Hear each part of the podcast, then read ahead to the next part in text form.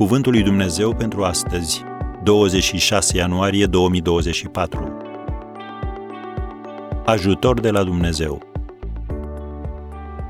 Nu sunt oare toți duhuri slujitoare trimise să îndeplinească o slujbă pentru cei ce vor moșteni mântuirea?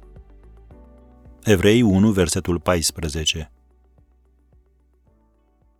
Dumnezeu ți se poate arăta sub diferite forme.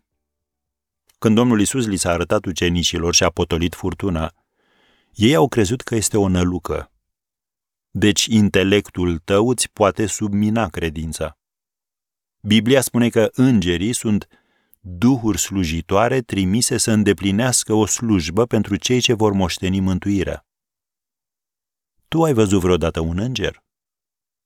Ei nu sunt întotdeauna îmbrăcați în alb și nu au arii perfect și simetric arcuite ca la teatru.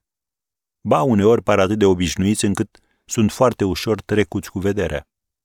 Biblia spune să nu dați uitării primirea de oaspeți, căci unii prin ea au găzduit fără să știe pe îngeri.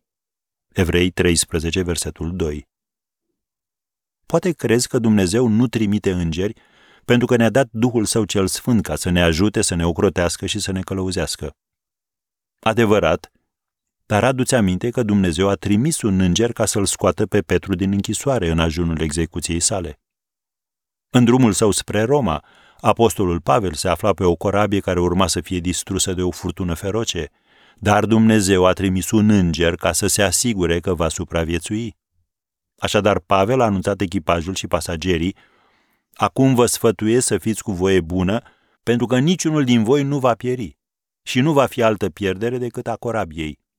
Un înger al Dumnezeului, al căruia sunt eu și căruia îi slujesc, mi s-a arătat azi noapte și mi-a zis: nu te teme, Pavele. De aceea, oamenilor, liniștiți-vă, căci am încredere în Dumnezeu că se va întâmpla așa cum mi s-a spus. Am citat din Faptele Apostolilor, capitolul douăzeci și șapte, versetele de la douăzeci și doi la douăzeci și cinci.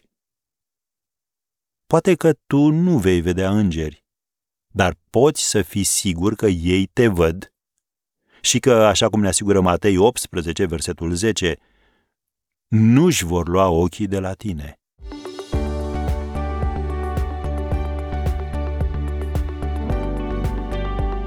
Ați ascultat Cuvântul lui Dumnezeu pentru astăzi, rubrica realizată în colaborare cu Fundația S E R România.